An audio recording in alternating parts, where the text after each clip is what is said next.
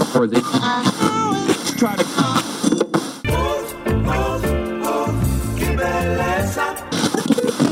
queremos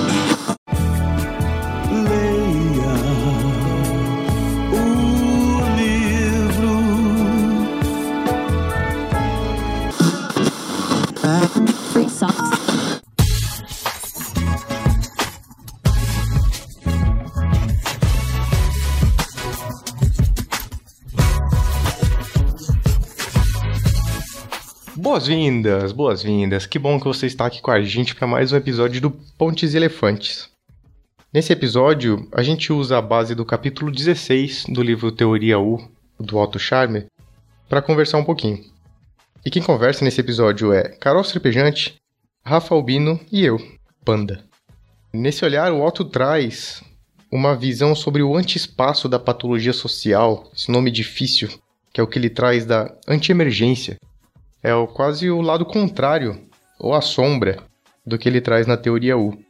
Em vez de a gente falar de presença, a gente vai falar um pouco neste episódio sobre ausência, sobre aquilo que destrói esse espaço de emergência que a gente está tentando construir. E também, quem sabe, coisas que podem ajudar a construir esse espaço, né? Desde o fato de espuma não ter olhos e um teatro em formato de arena, você vai poder discutir um pouco sobre esse olhar com a gente aqui. Vem conversar com a gente. Lembrando que esse podcast é patrocinado pela K21. Bora lá conversar?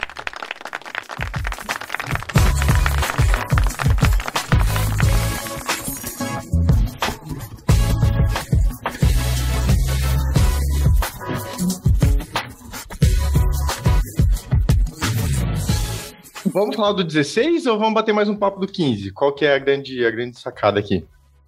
Para mim, eu senti um pouco de que o 15 se dilui de forma mais digerível, no, pelo menos no, no 16, o comecinho, assim. então eu acho que ele pega aquelas, aquelas proposições, acho que ele dá uma explorada de uma forma um pouquinho diferente. Foi meu sentimento quando eu li o 16, pelo menos. Não sei como é que vocês entenderam eles. Eu não, eu não li o 16. Tá bom. Vamos falar, mas vamos falar dele, porque o Rafa, na semana passada que a gente não gravou, falou um pouco do 16, assim, e acho que deu uma sentada boa. Então a gente pode pegar 15, 16 e. É aquela coisa de sempre. É, aquela, aquela misturinha boa. Ele bem bolado, assim, né? Aquela coisa bacana, assim, que vai, vai, a gente vai refletindo sobre a vida. E eu achei muito massa, né? O, pra quem estiver escutando esse episódio, o anterior, ele foi todo baseado em jogos e eu, e eu escutei, né? Então, assim. E aí foi muito, muito interessante ver a dinâmica de, tipo assim, ah, não, vamos falar aqui, tipo, não pode. Enfim, eu espero que vocês escutem o nosso episódio anterior, assim, e riam bastante, vejam, tipo, toda essa mecânica de jogos, assim, que ela é muito boa. Eu me diverti muito como ouvinte do episódio. Inclusive me lembrou da pergunta que eu fiz lá no, no final do último episódio que a gente gravou. Talvez a gente possa começar por ela e a partir disso que a gente não conseguiu explorar. Aí, Rafa, você que não tava, é, mas ouviu a gente estava conversando, né? E o tanto a gente trouxe a gravação do Marcelo, né? E o, e o Marcelo comentou que na, quando vocês gravaram, assim, né? O Marcelo levantou o ponto de que o Otto em alguns momentos era muito simplista. Que ele trazia esses mapas, né? Que trazia esses esquemas, essas tabelas de uma forma muito simplista. E aí a gente foi conversando sobre isso e me fiz uma pergunta que eu fiquei martelando essa pergunta ao longo da semana e por isso eu queria trazer de volta. Que é será que o Otto é muito simplista ou é a gente que simplifica o Otto? Pensando que ele levou uma década para mais da vida dele para escrever esse livro, é, acho muito injusto dizer que ele é simplista, sabe? Talvez a gente, na nossa limitação, leia o Otto de uma forma mais simplista. Eu acho que talvez a gente pode vir contaminado com a ideia do, do Ken Wilbert também, né? Do cara que tipo, Sim. todos os mapas do universo e que aquela cabeça conecta um zilhão de coisas assim. E daí vem daquela inspiração, talvez, daí olha pro alto e parece, é, simplificou as coisas. Mas a gente nem o Ken Wilbert entendeu, nem o básico do Ken Wilbert a gente entendeu ainda. Assim. Talvez só o Rodrigo daqui, o Rodrigo nem tá aqui hoje, mas talvez o Rodrigo tenha entendido um pouco disso. Tirando o Rodrigo, a gente só reproduz um quadro. um dos quadros do negócio lá. É o isso. interior. Os objetivos subjetivo, né? Coletivo individual, aqueles seus quadrantes lá, é só isso, né? Que eu, que eu tenho a capacidade de compreender. É, e eu só olhando pro quadro também, eu nem li nada, né? Específico do Ken Wilbert. Eu tô com, com o material aberto aqui na minha tela faz uma semana, Carol, que eu não li uma frase, mas ele tá aqui aberto na minha tela, eu fico na expectativa de, de ler isso em algum momento. Então, pode ser sim, só a nossa voz de julgamento falando forte aqui. Mas. É, a, a gente. ô, voltando lá no Lalu, né? Que quando a gente se depara com uma nova realidade, a gente tem dois caminhos: negar essa realidade ou aceitar ela. Talvez até seja um processo de aceitação, disso, de olhar e simplificar para adequar isso à nossa realidade, que é simples. Eu, eu vou me colocar, né? Vou falar por mim, não vou falar por mais ninguém. Eu fiquei pensando quanto isso é um processo meu, de olhar para isso, tentar. Numa primeira leitura é superficial. Então olhar e falar, ah, é um quadrinho bonitinho, né? Ih, quadrinho, coisinha, primeira pessoa, terceira pessoa, papapá. E numa segunda, terceira leitura, ou depois que você assenta um pouco a coisa, você fala, velho, não é isso. Não é sobre um quadrinho. Uhum. É um processo individual e coletivo muito maior. É, de da gente olhar, vou pegar aqui do que ele fala, por exemplo, do fundamentalismo, que ele traz como uma coisa muito simples, né? Eu, numa primeira leitura, você fala, ah, beleza, um esqueminha simplinho que ele traz o não ver, a dessensibilização, a ausência, a destruição, que são os, o- os contrapontos lá que ele traz o fundamentalismo. Numa primeira leitura, você fala, ah, o auto está sendo simplista. Só que não é, é que ele precisa pôr isso no livro de alguma forma. E aí, ou ele escreve cinco livros, ou, ou, ou ele escreve um livro só sobre isso, ou ele coloca aqui de uma forma talvez um pouco mais simplificada, mas o que está escrito aqui é, já é pano para manga para a gente gravar um podcast, por exemplo. E aí, queria ver de vocês o que vocês. Como que bate. Olha, eu, assim, tô lendo o, o Teoria U, eu fico impressionado com a capacidade do Otto de conseguir juntar correntes teóricas, assim, né? Então, por exemplo, se a gente for tentar posicionar ele, a gente pode posicionar ele em cima de aprendizagem organizacional, assim, organizações que aprendem, que tem muito a ver lá com o papo do Peter Sand, né? O, o Peterzinho aqui, que né, ele, ele tanto ama aqui, que ele é, é o, é o ídolo né, dele, do Otto, assim, enfim, mas. É, e que quando a gente pensa, tipo, em campos para explicar a administração ou a explicar as organizações, é o campo que as pessoas falam assim, não, pô, é, é assim, né? É, é, entre aspas, aí começa, né? Organização que aprende, toda organização aprende, não é? É, tipo, e fica tipo, fácil você tentar rotular e, e- e encaixotar a pessoa ou a, a pessoa escritora ou a pessoa estudiosa ali em cima disso.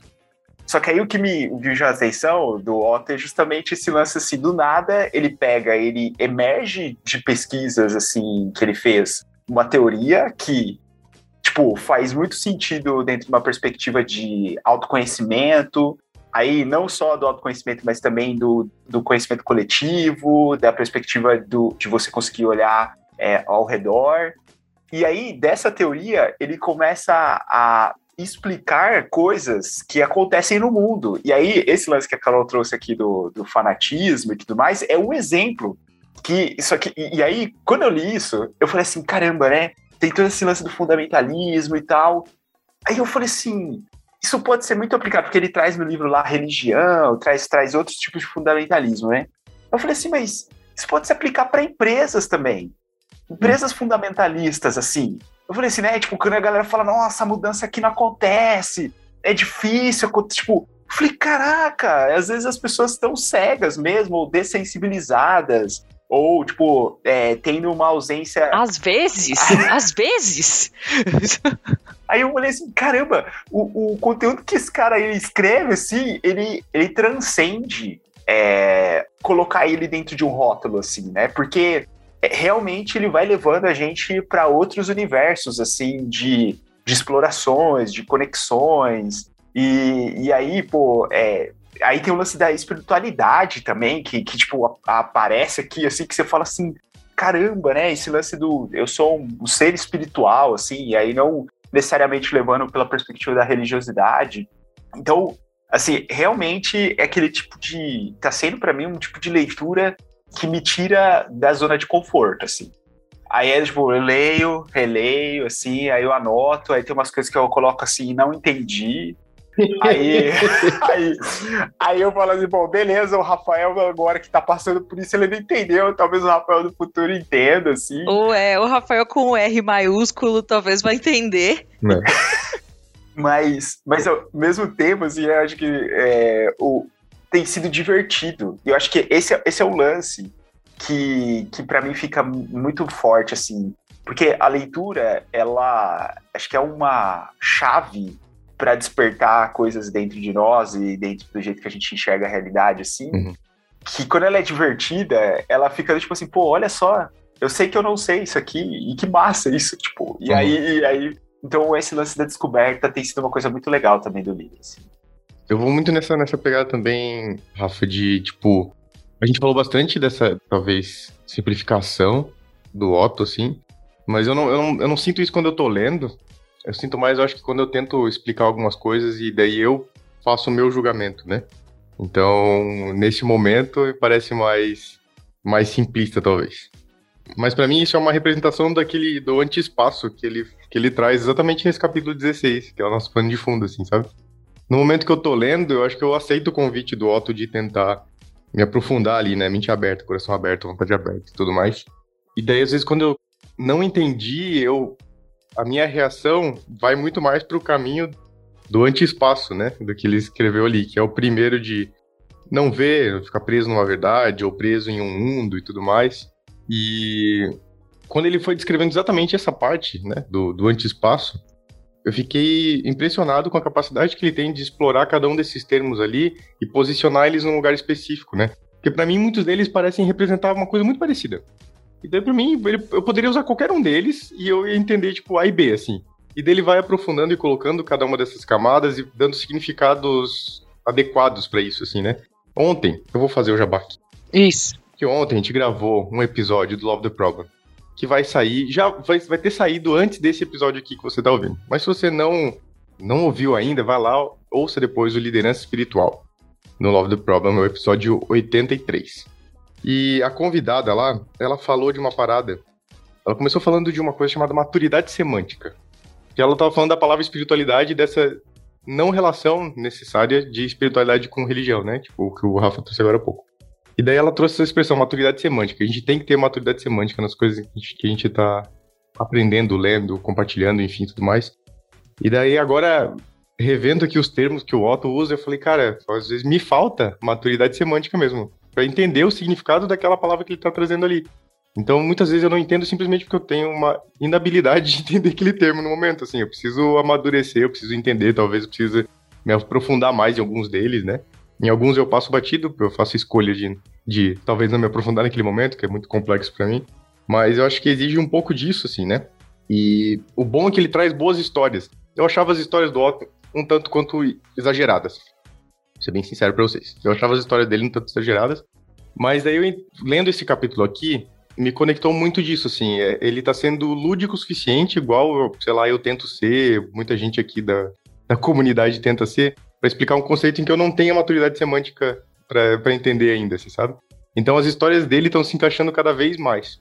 E nesse capítulo aqui, eu, eu podia ter terminado na primeira história, assim, que é dele com, com o filho, assim, que é uma história muito da hora, muito da hora. E se você não leu o livro, eu vou contar. Eu não leu esse capítulo ainda, eu vou contar um pedacinho dessa história. Ele vai lá botar a louça na máquina de lavar louça. E ele vai botar o sabão, ele não presta atenção no que, que é, o que, que não é sabão, ele bota um, um sabão dentro da máquina de lavar e fecha. Daí começa a lavar, a máquina começa a transbordar sabão, porque ele botou um sabão que não era o sabão da máquina de lavar, e começou a dar uma espuma. E sair tudo, e ele tenta parar pra, tipo, expurgar a água da, da máquina e não consegue, e daí começa, continua vazando aquele monte de espuma. E daí ele fica meio indignado com a espuma, assim, enxugando aquilo, e ele diz que o filho dele tava lhe dando com a situação de uma forma diferente, assim. Em vez de querer dar um chute na máquina, xingar o fabricante de não ter colocado uma opção pra esvaziar a máquina, o filho dele tava falou, olhando com carinho pra espuma e falando: ela tá saindo por aqui porque ela não tem olhos, né? Ela não sabe pra onde ela tem que ir. Essa foi, foi a visão do filho dele, assim. Tipo, ele tava ali, admirando aquilo ali de uma forma diferente, né? Então, levando a ação que precisava ser feita naquele momento pra um lugar, de fato, da, da emergência, né? Porque você olha pra aquela situação com olhos diferentes. E, e daí ele traz essa parada do deslocamento de atenção. E, e para mim fez todo sentido. Quando eu olhei depois o- a tabelinha, né, o gráfico ali, eu consegui dizer assim, ó, o Otto tava aqui, o filho dele tava aqui, sabe? Se ele não tivesse contado essa historinha pra mim, eu ia ficar tipo, beleza, obrigado pelas definições, obrigado pelo gráfico, agradeço e sigo a minha vida. Mas quando, quando ele traz essas histórias, que no começo eu achava um pouco desconexas, agora eu, eu consigo visualizar o que estava acontecendo naquele ponto ali, assim, né? É, e a história que vem depois sobre a secretária do Hitler é incrível também.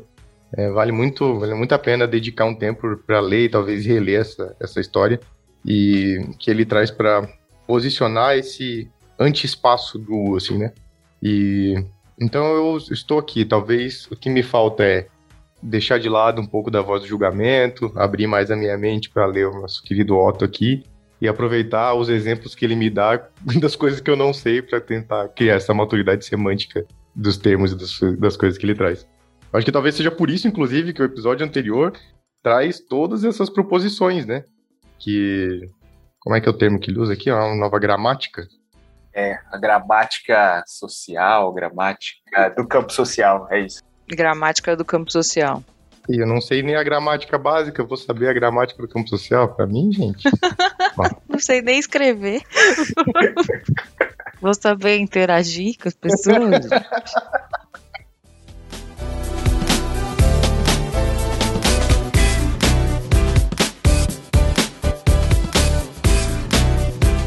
Voltando nessa história do menino da espuma, eu não li esse capítulo inteiro, então eu, vou me apegar nessa, nessa pequena história. É, é muito doido esse paralelo que ele faz com essa ideia de sensibilização, né? de transcendência. Foi, foi pelo menos essa leitura que eu fiz, assim, né? Que a criança, ela tá. Ele fala, né? O mesmo conjunto de dados, então eu e meu filho, a gente foi submetido ao mesmo conjunto de dados, que era uma máquina quebrada, e a gente interpretou isso de formas totalmente diferentes. Que é, como você mesmo falou, Panda, esse a, a história, a caricatura da, da tabela que ele trouxe, de alguma forma. Então, em vez de eu estar em si mesmado, de estar aqui pautado na, na minha necessidade individual, ou de estar querendo que a realidade se faça a partir do meu entendimento, como eu frustrado com a máquina de lavar louça, eu também estaria no, no lugar dele. É, eu posso olhar como filho dele e pensar, tadinha da espuma, que não sabe para onde está indo, numa percepção de que assim não é a máquina de lavar louça que não tem a função que deveria ter ou que está fazendo uma coisa que não deveria estar tá fazendo. É um universo que não dotou a espuma de olhos para enxergar o caminho por onde ela deveria estar tá indo. É, é muito doido isso da transcendência mesmo, né? Enxergar um Caraca, eu não sei nem como eu vou explicar isso, mas vocês estão me olhando, eu acho que, que eu me fiz entender de alguma forma. Dessa visão ilimitada do universo. É isso, esse, esse ponto É aí, cara. isso. É esse- essa, essa é a parada aqui do ponto-chave, assim. E que pra mim me pegou muito, por eu ser engenheiro, né, e ter um olhar mecânico das coisas, é muito automático pra mim. Falar assim, beleza, a máquina tem um problema, vamos resolver aqui, sei lá, abrir um buraco no lado da máquina, fazer alguma coisa aqui, né? E, e isso traz pra mim, às vezes, uma sensação de que eu tenho que arrumar o mundo, assim, sabe? O mundo é passível de ser arrumado, de qualquer coisa, assim. E com coisas tangíveis, assim. E isso eu vejo muito nas organizações. Muito, muito, muito, muito. Parece que a gente quer arrumar todas as coisas com coisas tangíveis. E talvez por isso que a gente ame tanto ferramenta quando a gente vai para as empresas, certo? Quando a gente faz nosso trabalho nas organizações. Porque a ferramenta é, um, é uma, uma leve, um leve conforto de dizer que eu tenho alguma coisa tangível para resolver um problema, né? Então eu vou lá, eu uso um feedback canvas para resolver a questão de feedback, de confiança da minha equipe, mas boto fé na ferramenta, não boto fé naquilo que eu preciso construir de fato ali, me conectar com aquilo que tá acontecendo de fato e tudo mais. E, e essa parada da, da, criança de falar, tipo, a espuma não, não tem olhos, é tipo, é bizarro, né? Pra, pra nossa conversa, que a gente que se entende como adulto, eu como adulto, falo assim, que absurdo. Usar esse tipo de conexão, né? Espuma não tem olhos. Mas é claro, espuma não tem olhos. Espuma é um aglomerado de átomos de sei lá das quantas, e é só isso, ela nunca vai ter olhos, né? E daí isso me, não me permite me conectar com o que está acontecendo ali de fato, sim, né? O que está acontecendo ali envolve muito mais do que um problema na máquina de lavar louça. Envolve ali frustração e as emoções que estão ali envolvidas envolve o impacto disso, o que que isso atrapalha no restante do meu dia. Eu tinha planejado, o Otto aqui devia estar na metade do livro, eu tinha planejado desenhar uma tabela, eu não posso desenhar uma tabela porque tem espuma vazando da máquina, sabe? Maldita, maldita máquina de lavar louça que não me deixa desenhar uma tabela nova. e, tipo, tem tanta coisa envolvida ali, e coisas que não precisam de conserto, né? Eu acho que aqui tem um ponto, assim. Coisas que não precisam de conserto na forma que o mecanicista de ver a vida, assim, né? Do tipo, eu não preciso resolver a máquina naquele momento. Envolve frustração dele mesmo de ter não olhado o sabão correto na hora de escolher. Porque era simples, a máquina não precisa ter essa opção, é só você botar a coisa certa dentro, né? Sabe que a frustração dele que ele estava descontando na máquina, inclusive, foi de uma coisa que ele fez que foi um vacilo. É, que a culpa é dele, na verdade. Isso, e daí a gente, a gente não bota nenhum aprendizado, a gente não bota nenhum aprendizado em jogo, Carol. Nas organizações, a gente não bota nenhum aprendizado em jogo. Porque daí a gente pega todos os problemas, a gente tampa eles com, sei lá, ferramentas, práticas, coisas assim. E a gente não nem aprende com isso. Eu acho que essa sensibilidade do menino é a parada para mim que conecta no fundo do coração do aprendizado, que não é nem o erro, né? É o não julgamento, é a situação que tá ali e olhar para ela com um paradigma completamente diferente assim, do que a gente tem inclusive de eu tenho de habilidade de, de conectar agora, sabe? Total. Seria essa história uma caricatura, né? Um exemplo lúdico, como você mesmo trouxe, Panda, de. Eu não tinha visto dessa forma. Da nossa necessidade de enxergar os problemas sobre uma perspectiva ampla. Né? Não precisa ser absurda, como uhum. a ausência de visão da espuma. Né? Mas talvez seja. Né? Ou Talvez seja só a gente parar e olhar o que está à nossa volta e entender o que está acontecendo ali. E aí, até pegando a lava-louça. Né? E o fato de eu ter colocado o sabão errado na lava-louça e isso ter gerado um monte de espuma. E eu culpar a lava-louça por isso. O quanto na nossa realidade, não só nas organizações, mas na, na nossa realidade mesmo, eu posso falar por mim, né? O quanto na minha realidade eu não culpei a ferramenta que a gente estava usando. Né? E ah, porque a facilitação não funcionou, porque ah, é o Kanban não é o Scrum, porque é uma coisa não é outra, porque não sei, enfim, porque o feedback Canvas tem isso, isso né? Foda-se. Em vez de parar para aprender com, com aquilo, de olhar assim e falar, tá, eu coloquei o sabão errado na máquina. O que que me fez pôr o sabão errado na máquina? Qual a situação que estava aqui que me levou a fazer isso? O que, que eu posso ajustar dentro disso que vai evitar com que eu cometa esse erro de novo? Será que o sabão da máquina tem que estar mais próximo da máquina? Será que eu tenho que. Sim. Qual foi o meu fluxo de mental que gerou este erro e como eu posso de fato aprender com ele? Em vez de simplesmente comprar uma máquina que tenha um botão diferente e gastar muito mais dinheiro, que é exatamente o que a gente faz nas organizações.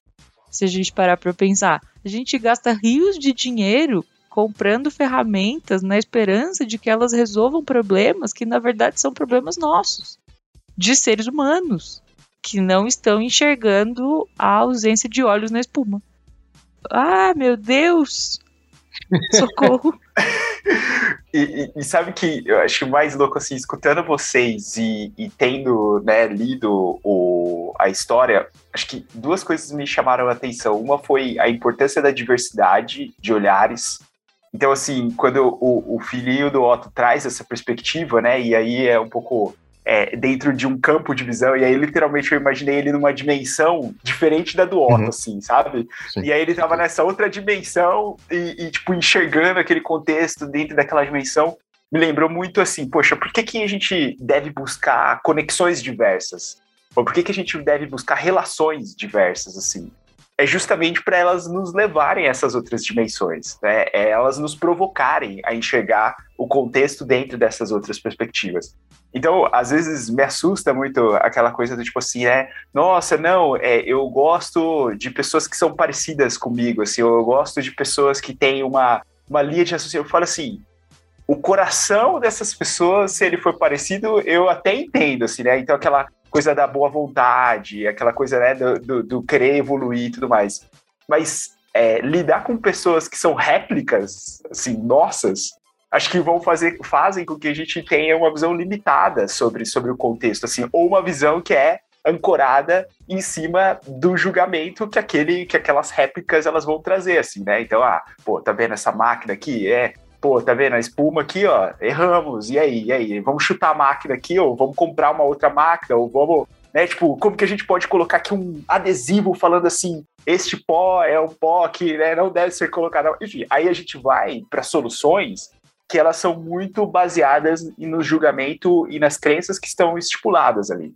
Então, para mim, tipo, muita gente fala assim, né, eu, eu, amo a pureza das crianças, assim, né, tem até uma frase que eu não lembro se é do Gonzaguinha que fala sobre isso, assim, que, tipo, e para mim é muito isso, é, é o olhar, sim, é, tipo, simplificado da, da, do contexto e um olhar diferente do contexto. Então, diversidade para mim foi um ponto que bateu muito, assim, bateu muito e, e para tipo levar a gente para essas outras dimensões. E a outra coisa que me, me bateu muito, assim, foi a capacidade do Otto, o autoconhecimento do Otto, de chegar e falar assim, bom, beleza, olha onde meu filho está me levando, assim, e deixa eu, deixa eu me conectar com isso e me posicionar com ele, assim, né, e, e, e me deixar ir, assim, com relação a isso onde ele está me levando, assim, né. E, tipo, literalmente daquele, então levanta e anda, assim, né? dá aquela respirada e segue, assim.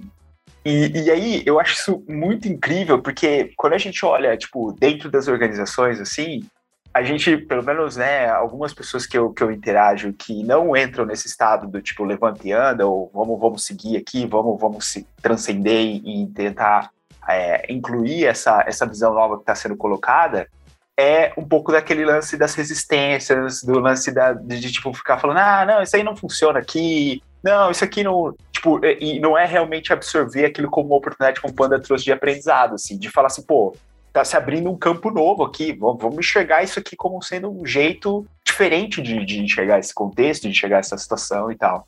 Então, eu acho isso, isso muito bonito, assim, porque é como se a gente estivesse dizendo assim, olha, as pessoas que estão na nossa, na nossa volta, elas são literalmente universos que nos podem nos colocar tipo em, sabe, em, em lugares que a gente nem imagina. E aí, pelo fato da gente não dar espaço para escutar essas pessoas, a gente acaba às vezes tomando tipo decisões baseadas nas nossas vozes do julgamento, do cinismo e do medo. E a gente, tipo, tem a oportunidade de, tipo, as situações. E aqui não é aquele mundo poliana, aquela coisa assim, é tipo, mas. É, porque dói, às vezes dói. Aí um exemplo de, de, de questão dolorida é a gente ir desconstruindo pensamentos machistas, por exemplo, é dolorido. É, ir desconstruindo pensamentos racistas é dolorido. Não é um processo, né? Tipo, nossa, olha só, isso aqui é fácil, assim, eu tô pegando toda a minha, minha vida e tô jogando fora várias crenças. Todas as certezas que eu já tive, todas as crenças, né? Todas as certezas que eu já tive nessa vida, eu pego e jogo fora. Exatamente, assim, mas, mas ao mesmo tempo é muito bonito quando a gente consegue reconhecer esse processo evolutivo e falar assim, nossa, olha, caramba, eu sou, sou muito melhor, assim, do que eu era há 10 anos atrás, assim, ou a organização chegar e dizer, né, uma empresa, poxa, olha, Hoje nós somos muito mais abertas e abertos aqui à inclusão, à diversidade, por conta de ações que a gente tomou e que nos tiraram daquela zona de conforto, assim. Então, assim, isso foi, foi muito marcante para mim, assim, porque é, literalmente eu comecei a perceber, assim, quanto eu tô dando espaço para aprender com as outras pessoas, as pessoas que estão do meu lado, assim, enxergar elas como esses universos, assim, e, e me conectar com esses universos, assim. Então, tipo, a, a, essa leitura me fez Eita caramba! Aí eu lembrei da frasezinha da minha avó, né? Tem uma frase da minha avó que ela, ela dizia assim: Não é à toa que a gente tem dois ouvidos e uma boca. Aí eu falei assim, pô. Aí eu lembrei dela, e falei, caramba, é verdade, pô. Obrigado por isso, sabedoria ancestral. É, mas enfim, mas foi um pouco disso que bateu aqui.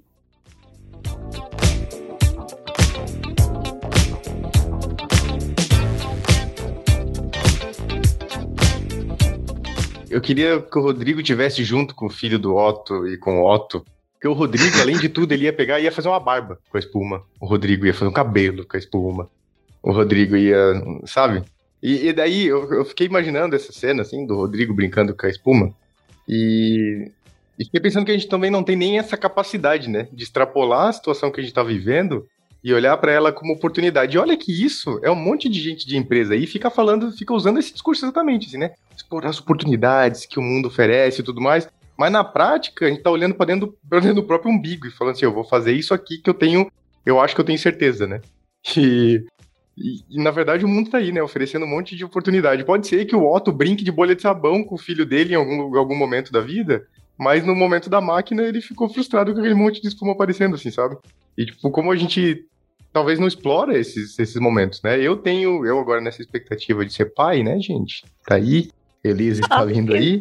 Talvez eu tenha que aproveitar um pouco mais e aprender um pouco sobre essas coisas, né? Pra isso, viver nesse momento em, em casa, assim, tipo, não é não adianta chorar pelo leite derramado, né? Sei lá, vamos fazer uma, uma pista de patinação com leite derramado, vamos aproveitar essa situação que aconteceu e que, tipo, pode levar a gente para outros lugares na vida, sabe?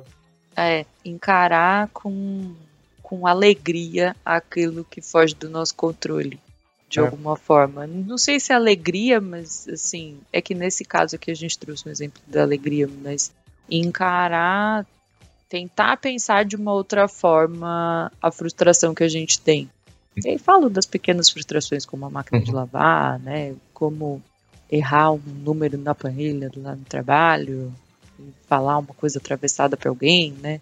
O quanto a gente também não se co primeiro se cobra demais por uma por uma perfeição ou por, por um controle que não existe né? Porque a qualquer momento a sua máquina de lavar pode verter espuma e você não está esperando isso e a gente tem essa falsa ideia de controle do universo que não existe.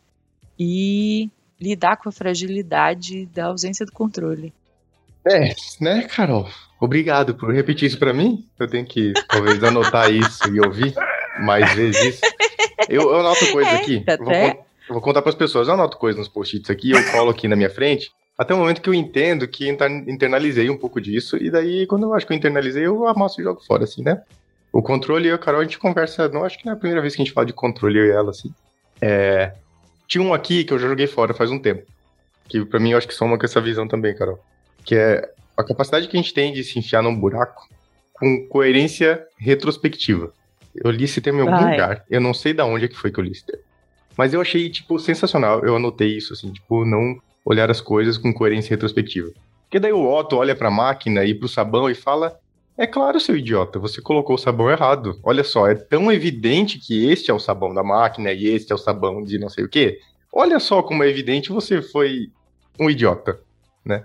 Mas isso você consegue fazer com coerência retrospectiva, você de hoje olhando para você do passado.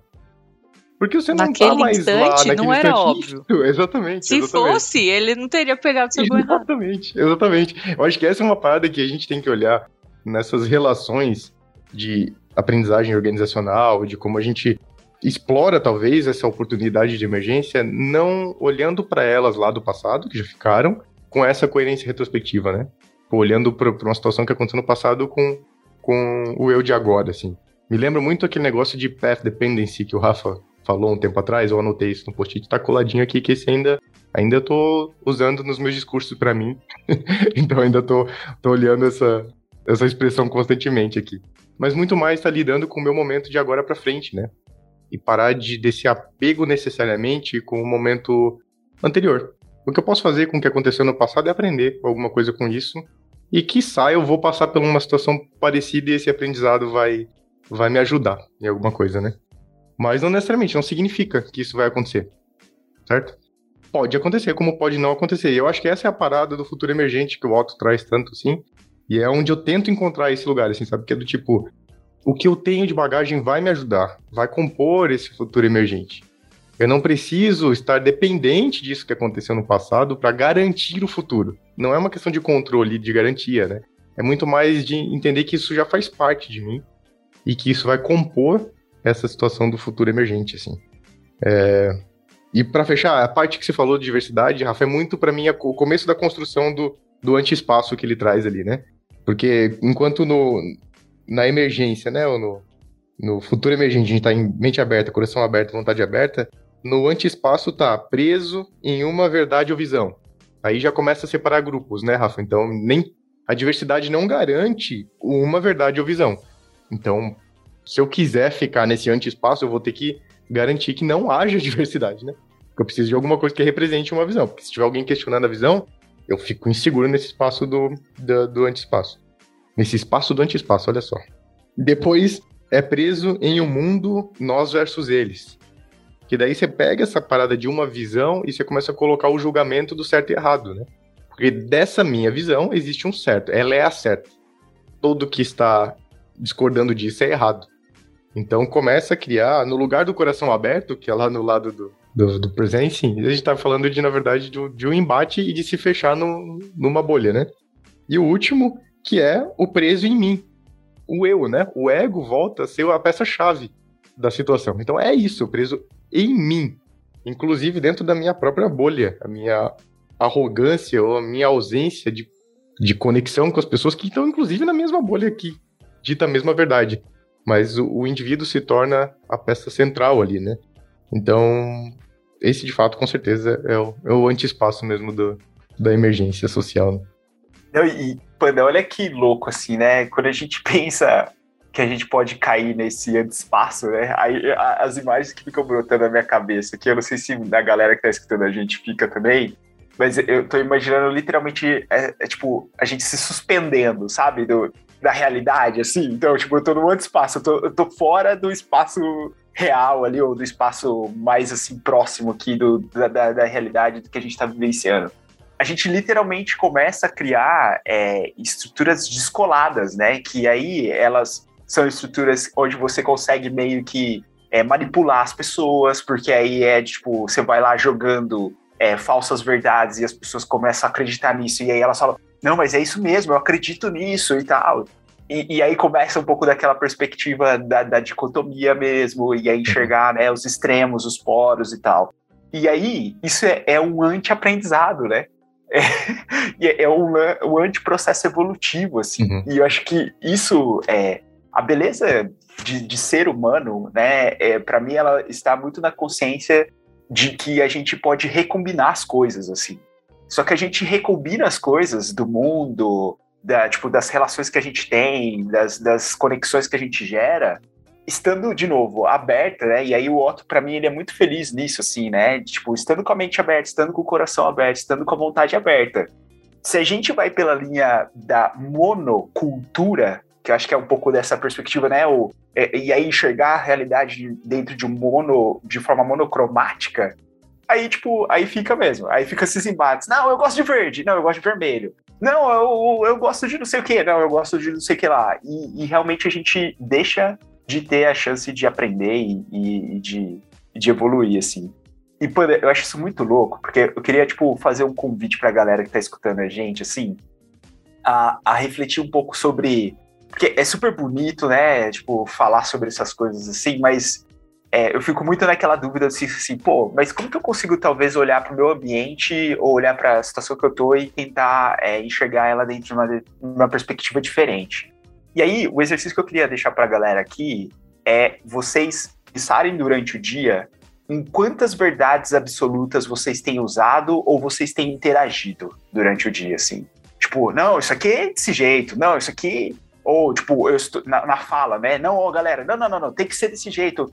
Porque eu tenho percebido, né, e, e aí é, fazendo sempre esses exercícios de autorreflexão e também nos ambientes que eu tenho passado, de que muito mais interessante assim é a gente trazer perguntas e estar aberto a, a conseguir e acolher, né, diferentes perspectivas, do que é a gente ficar tendo essas verdades absolutas, assim. Então, uhum. no meu ponto de vista, a verdade absoluta ela leva a gente para esse espaço, assim. Uhum. Ele, uhum. E, e, tem uma frase, né, que fecha esse capítulo para mim, assim, que ela é muito massa, que é como que a gente consegue se acessar essas fontes, essas novas fontes? É sendo e permanecendo despertos, assim, e despertas. Então isso é muito massa, assim, gente. Então, tipo, eu acho que nos, vamos nos despertar, assim, sabe? Tipo, né? E, e pra, pra gente não cair nesse antiespaço, nessas, nessas verdades, assim. Mas enfim. Ô, Rafael, acho que esse ponto que você trouxe é muito massa, que é do tipo, quantas perguntas você tem resposta na ponta da língua, né? né? Quantos, tipo, é faça isso, ou é só fazer isso, né? ou use isso, use aquilo, sem entender o que que tá ali por trás, né? Se você muitas vezes dá uma resposta tão direta e tão certa, ou você é muito genial naquilo, e você já conseguiu considerar todas as possibilidades diferentes, contextos, é, situações, pessoas, grupos, enfim, todas as, todas as coisas, para tipo, ter uma certeza absoluta de que aquele é o melhor caminho. Ou sua visão provavelmente está muito curto prazo, porque você talvez não está vendo as conexões do que isso leva numa consequência de um tempo maior, assim ou tá desassociado disso e fala, não importa, né? Eu não me importo, eu só me importo com esse pedaço e com agora e tudo mais. É, ou de fato você não tá, não tá vendo, né? E é o, o, o caminho desse anti-espaço. Me lembrou muito. É, tudo bem que a gente tem algumas situações mais extremas, eu vou usar dois paralelos, Rafa. Três, na verdade. Vou usar três exemplos. Você tá rodando no LinkedIn, redes sociais, com 4, a foto lá no terraço de um grupo de 99% de caras brancos da mesma idade, com uma parada de planejamento estratégico. E a grande resposta de que onde isso deve levar, talvez seja, estou inferindo aqui, não conheço nada do contexto. Estou usando só essa imagem como fundo ilustrativo para isso, né? Uma verdadeira e única visão, provavelmente, um grupo de pessoas muito parecidos. Pelo biotipo, a gente entende que existe um recorte de pensamento parecido em algumas coisas. Talvez tenha essa visão do mundo nós versus eles, porque se não tivesse essa visão, é, eu gostaria de trazer pessoas diferentes de mim, né, para esse grupo, até porque eu fisicamente represento aquele grupo, né? Então eu sou um homem branco e da mesma, mesma faixa etária, provavelmente. É, então isso para mim é uma parada que representa muito disso, assim, né? A gente pode talvez levar para um outro extremo, que a gente tá nessa situação muito triste do Afeganistão, né? E que as pessoas estão levando essa parada do recorte do fanatismo religioso, né? fanatismo de fato, né? Porque não representa a, a religião completa do islamismo de fato, né? Então a gente está falando de um recorte, então novamente está falando de uma verdade, um nós versus eles e tudo mais. A gente está falando, e se a gente olhar só localmente, falar tipo, ah, este problema daquela organização terrorista. Cara, existe uma construção de décadas em cima disso. Isso não é uma parada de agora. Existe interferência de mundos exteriores ali naquele, naquela cultura, naquele, naquele ecossistema há décadas. E muitas dessas interferências causaram o que está acontecendo agora. Então, tipo, de novo, tá rolando uma parada de nós versus eles, né? Então, bota lá e esquece. Isso é uma forma de ignorar um problema contextual e histórico que existe lá também. Assim. Então, isso é uma, uma infelicidade.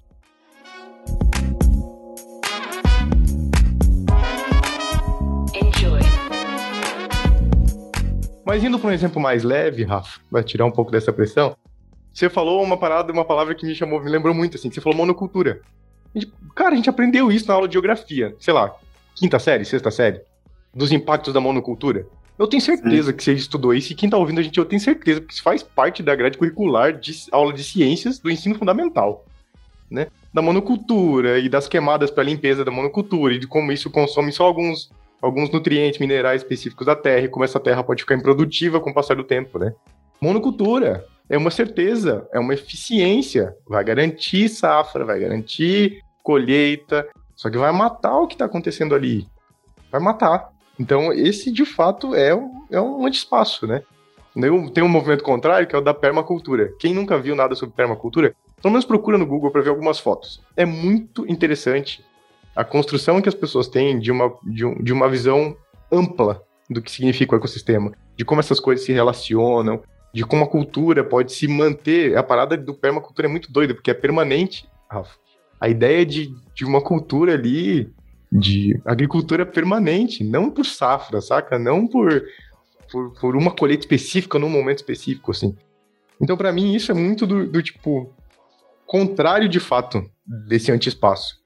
Porque conseguiu, alguém, algumas pessoas conseguiram enxergar a relação que vai além de uma objetividade do tipo um grão de milho que consome nitrato de não sei o que da terra e só, sabe? A pessoa conseguiu, as pessoas conseguiram enxergar conexões maiores e tudo mais. Eu acho que o Otto fala de vários exemplos desse no livro até aqui, né? Já contou várias histórias que envolvem isso. E eu acho isso. Achei isso incrível nesse ponto aqui. Então é importante, às vezes, olhar um pouco da sombra, que é esse anti-espaço, para a gente reconhecer nos lugares em que eu me coloco nesse, nessa posição, para que eu possa parar, talvez, né, Rafa? Acho que essa, essa, esse exercício que você propôs é bom para isso, assim. Para que a gente se reconheça quando a gente estiver nesse anti-espaço em que a gente talvez tenha a oportunidade de dar uma, dar uma paradinha ali. Total, total, Pandia. E, e eu acho isso muito, assim, massa, porque a gente consegue abstrair as unidades de análise. A gente está falando muito aqui de uma perspectiva eu, né? Eu, pessoa. Mas a gente pode levar isso para uma perspectiva da organização. Quanto, quanto de banda a organização ela tem para conseguir dar uma respirada e conseguir é, pensar e, e refletir e, e, se, e, se, conectar mesmo com as fontes e conseguir é, tirar um pouco dos, dos vieses coletivos, assim, para poder questionar as coisas que estão acontecendo e tal, né? E, e eu falo muito para a galera, assim, é, eu tenho visto uh, algumas pessoas e algumas organizações doentes, assim. Doentes porque elas têm que estar, tá, as pessoas precisam estar 100% produtivas, elas precisam estar 100% fazendo as coisas, elas precisam estar 100% entregando, porque é, aí entra um pouco, né, do, do paradigma laranja, a gente tem que ir atrás dos objetivos, a gente tem que entregar as coisas, e temos que crescer, e temos que nos desenvolver, e, e tarará, e tarará. E, e aí, é, esse tipo de modelo vai adoecendo as pessoas que estão dentro né, das estruturas, ao ponto delas chegarem e falar assim, ué, mas por que, eu estou fazendo isso? É, tipo, como que eu me conecto? Qual é o propósito disso aqui, né? Como, como isso de fato vai mudar o mundo ou vai de alguma forma fazer com que gerações que virão depois de nós elas consigam de alguma forma, é, enfim, é, usufruírem aqui a oportunidade de viver. E ao invés de eu, e aí eu vou trazer um exemplo aqui, ao invés de eu pensar em como habitar um outro país, um outro, aliás, outro planeta, é como eu consigo cuidar do planeta que a gente já tem, que a gente já conhece, que a gente sabe que a gente já destruído, assim, né? Então, eu, tipo, vou investir dinheiro para explorar outro lugar, ao invés de eu dizer assim, poxa, como eu posso diminuir a minha, ou melhorar a minha conexão, né, Pode? E aí entra um pouco o ponto que você trouxe que eu acho incrível, que é me tornar parte do ecossistema que eu estou, né, deteriorando, eu estou destruindo e tal, né? Porque eu sou parte disso. Então, enfim, a gente só consegue levar esse tipo de reflexão e, e conduzir esse tipo de, de visão quando a gente vai se conectando com fontes que vão nos trazendo para mais perto da realidade, mais perto do ambiente, mais permanentes, né? Mais parte daquilo, assim. E aí eu, eu, eu queria trazer só é, para a galera que tá, tá escutando a gente, assim, que pode querer ver outras, outras referências, assim. Eu tenho, eu tenho lido algumas coisas ligadas à psicologia e tem uma, uma teoria que eu achei muito da hora, assim, que eu me deparei nos últimos tempos, que é a, a teoria do desenvolvimento adulto. E aí, essa teoria do desenvolvimento adulto, ela diz que meio que assim, a gente chega com os nossos 18, 20 anos de idade, as pessoas elas meio que acham assim, ah, você não evolui mais, assim, sua cabeça é essa aí e tal, e você vai ficar com essa cabeça o resto da sua vida. E aí, essa galera lá nos anos 60 descobriu, não, não, não, não tem estágios diferentes de desenvolvimento adulto, e aí as pessoas começaram a, a criar grupos, né? E aí tem um primeiro grupo de desenvolvimento adulto, que é o grupo da mente social, que é literalmente você seguir o que as pessoas falam, ou você se preocupar muito com o que as pessoas falam de você. Então é muito aquela, aquela mente que era tipo assim, hum, eu vou fazer isso porque isso é bem aceito dentro do grupo, e aí eu vou né, massagear aqui meu ego e vou me sentir parte dessa, dessa grande mente social. Tem o segundo nível, que é o nível do tipo assim, poxa, eu já sou mais autoguiado e autoguiado. É do tipo assim, eu não tô muito ligando pro que a galera pensa de mim, não. Mas eu tenho, assim, na minha cabeça muito claro e claro o que eu quero de objetivos e metas e direcionadores da minha vida. Então eu não me estimulo, não, não recebo muito, me moldo em cima dos estímulos externos e sigo o meu caminho, né? Vou construir o meu caminho. Aí eu achei muito massa que a, a Lisa, a psicóloga, ela falou assim: qual que é o perigo quando a gente tem pessoas né, nesse tipo de, de modelo mental? É o caminho que elas estão construindo destruir o mundo, por exemplo. Então, assim, é tipo, não, é isso, né? Tipo, que se dane os estilos que eu tô recebendo de fora, mas eu vou seguir aqui, continuo destruindo o mundo, destruindo o mundo, destruindo o mundo. Então, é bom ser autoguiado e autoguiado, né? Para não ter os vieses de fora, assim, e ter muita clareza do seu propósito, mas cuidado, né, para o seu propósito ele não ser muito. E aí tem um terceiro nível que eu acho que é o mais hora, que é o da autoconsciência, assim, que é literalmente você enxergar a realidade como sendo fonte de aprendizado e se reconstruir como pessoa. Então é do tipo assim, caramba, olha, eu recebi esse estímulo de fora que me leva para um caminho totalmente contrário do que eu estava pensando. E que da hora isso, porque, tipo, eu não estava pensando desse jeito e vamos mudar então meu caminho e tal, e, e tudo mais. E, e, eu acho muito louco, porque é, isso leva tempo, né? É, experiência, viver, é tipo, vai levando, quando a gente gera esse tipo de consciência, vai levando a gente para esses caminhos, assim, né? Tem gente que fica mais voltada lá para a mente social o resto da vida. Tem gente que fica no alto direcionado para o resto da vida.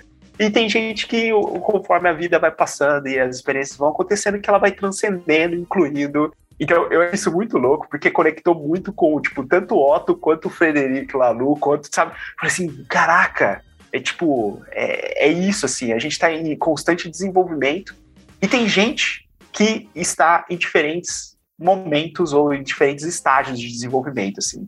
Então, eu achei isso muito massa, porque é, me, me, lembrou muito disso e, e, me lembrou que é, uma mente autoevolutiva ou de autodesenvolvimento, ela acaba sendo é, muito, assim, acho que a vida fica muito mais bonita, assim, acho que é isso, assim, acho que, tipo, eu fico te imaginando, Pandinha, daqui, daqui uns nove meses, assim, o jeito que você vai enxergar o mundo, assim, sabe? A, o que a Elisa vai te ensinar, assim, é, o, o, reconstruir de, de Antônio Gerent vai ser, tipo, acho que isso vai ser muito massa, vai ser muito bom viver isso contigo e ver você se desenvolvendo, assim. Cara, vai ser massa fazer isso de uma forma mais consciente.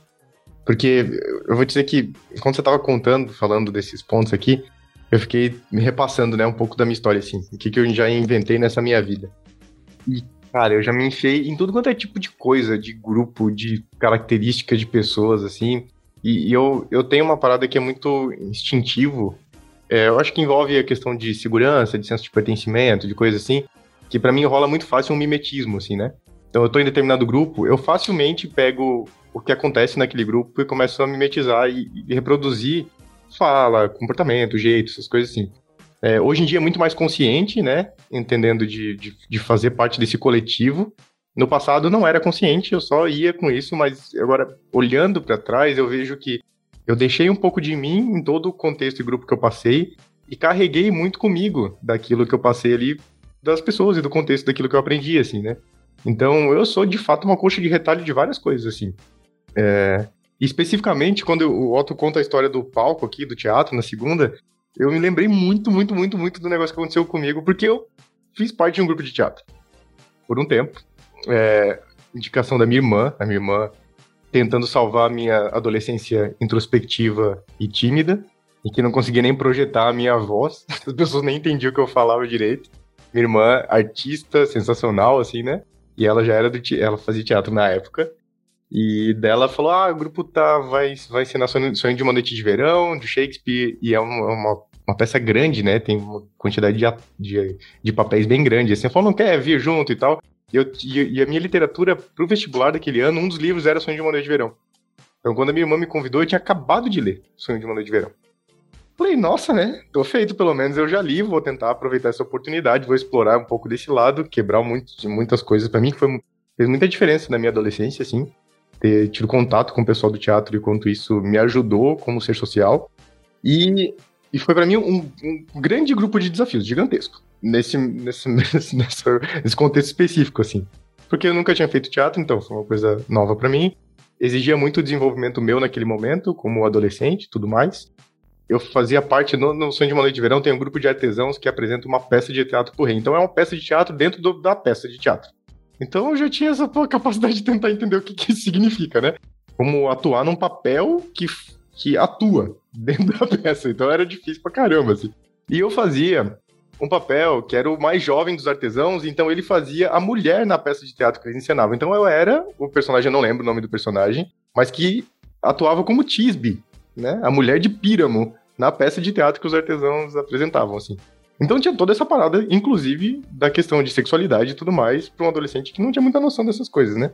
E, vamos lá, o cenário vai ficando complexo, cada vez mais complexo.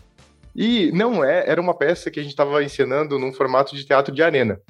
O Rodrigo chegou aqui com a gente agora e tá vendo, então talvez ele saiba do que é o teatro de arena. Quem não saiba, o teatro de arena não tem um palco de frente, que é o teatro municipal, as coisas assim. Teatro de arena é ao redor.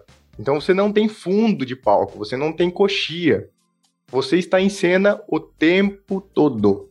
O tempo todo você está de frente para alguém. O tempo todo você está de costas para alguém. Então, tipo, exige. É, é, muito difícil, assim. E você não tem escape. Não tem, tipo, virar para trás. Porque atrás tem alguém, sabe? Tipo. E daí, cara, primeira vez que a gente vai apresentar, eu tava apavorado, me tremendo todo. É muito tipo o Otto aqui, apegado na minha segurança, né? Minha segurança, talvez, de conhecer as falas, de saber conhecer as pessoas.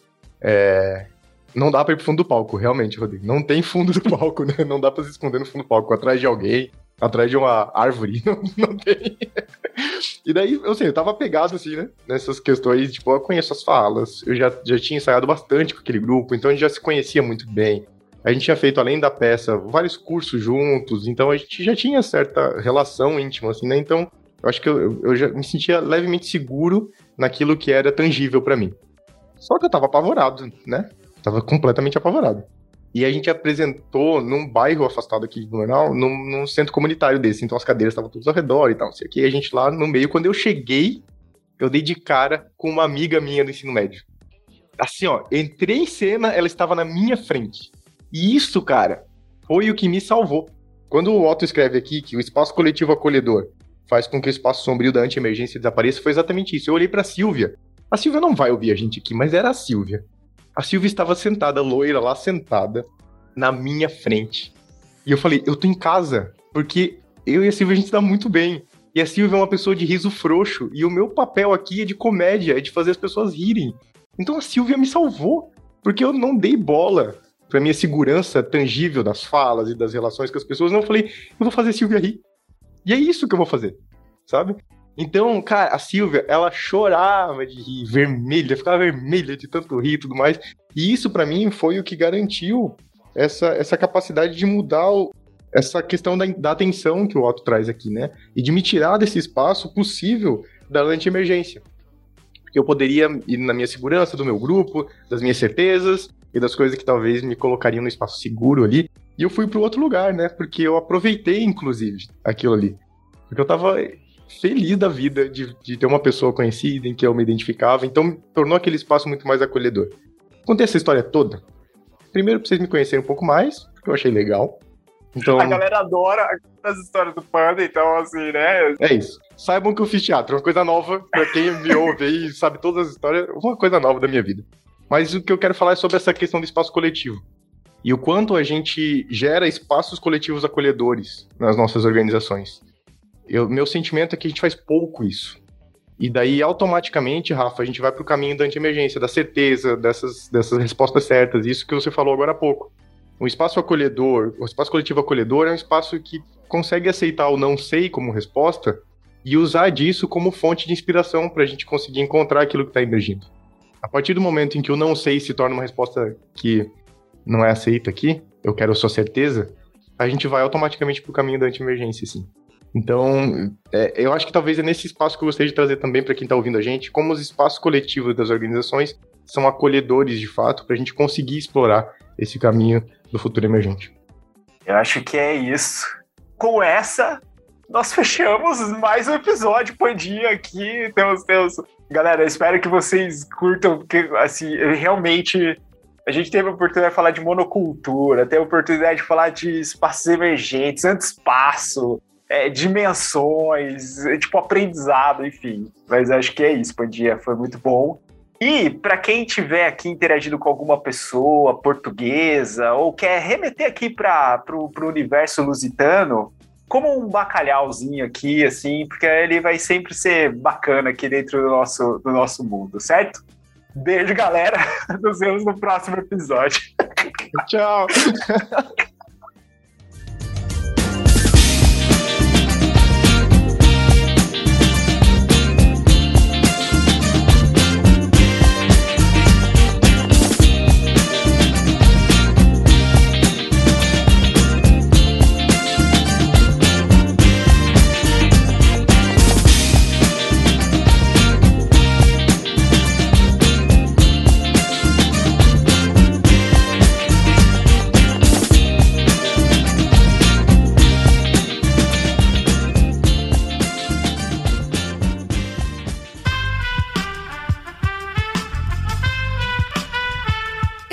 podcast foi editado por Aerolitos Edição Inteligente.